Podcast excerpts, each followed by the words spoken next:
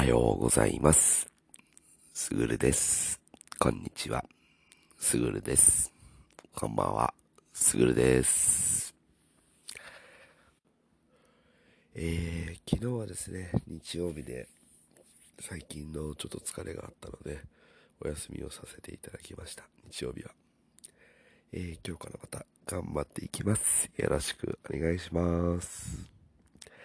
えー、昨日はですね、またすごいことが2つ3つといろいろとありましたがその中でも本当にすごいなと思ったのは、えーうちのご長男様が本当に成長しているなと思いましたもう本当にすごいエピソードだったんですけど、えー私が奥さんとお話ししてたらですねわけがわかんないことを奥さんが言ってたんですよね。えーどういうことだということで、息子に聞いたところ、息子から教えてもらったのが、えー僕がわかりやすいように例えて話をしてくれました。ということは、えー息子は奥さんの話を理解して、でも僕は全然理解をしてないので、僕がわかりやすいように、えー僕のえ理解できるように言語化してくれて、えー私自身は分かりましたと納得をしました、えーそれって話す技術があるっていうことでもあるのかなと私自身思っております。やはり話が上手い人っていうのはうんその人にその人その人に合わせた、えー例え話をしてくれる人っていうのは、えー僕自身この、え2ヶ月3ヶ月で学んだことだと思っております。まあそれが自分の息子が 私にやってくれるなんてこれはまたすごいなと思いました。はい。で、えー昨日もう一つあったのが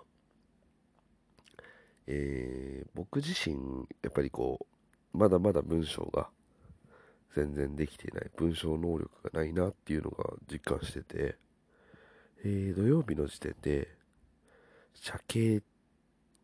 とか模写をすることによって構造だったり、えーその書いた作者の構造を表現力を見ていくことで学べることがあると。いうことをおっしゃってた方がいたんで、うーん、なんぞやということで、あーと思ってて、ちょっとその時ピンとこは来なかったんですよね。えー、で、そうすることによって、何かまた見えてくるってことで、その人に質問をしました。どうしたらいいのかな？それとも、何から始めたらいいのかなっていうので聞いたんですけど、もうその人の回答が、もう単純に言うと、もうまずその時点で、えー人に正解か正解かを求めるっていうこと自体がちょっとまずいですよと。もっと自分の中で考えて解釈していった方がいいですよってことを言われたので、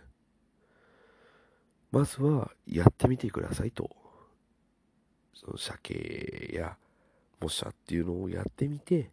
多分そこから見つかりますよっていうことだったんで、ああ、やるかと思ってやってたところでもあります。ただ、ただやっぱりやったからって結果は出ないっていうのが本当自分でも分かっていたので、ちょっと疑問に思いながら、えーネットの方でもやっぱり考えながら、この人はどうしてここでこうなったかっていう考えながらやったら身につくっていうのもあったんで、ああ、これはいいなと思っていたら、夜になって、もうその辺がちゃんと確信ができたのが、ツイートを見てて面白かったことが一つあります。それは、えー今げ自分に置きか、置き、ごめんなさい、自分がいる現状を、えー例えば有名な人とか、自分が尊敬する人だったり、メンターだと思ってる人が、携わった時どう対応するかそれなんだなとえー、例えば今いる状況で孫さんだったらどうするかとか、スティーブン・ジョブソンだったらどうするかとか、やはりそういう人たちの、その、構造じゃないですけど、身につけてやるってことが大切なんだなと思いましたので、今後も頑張っていきたいなと思っております。それでは今日もありがとうございました。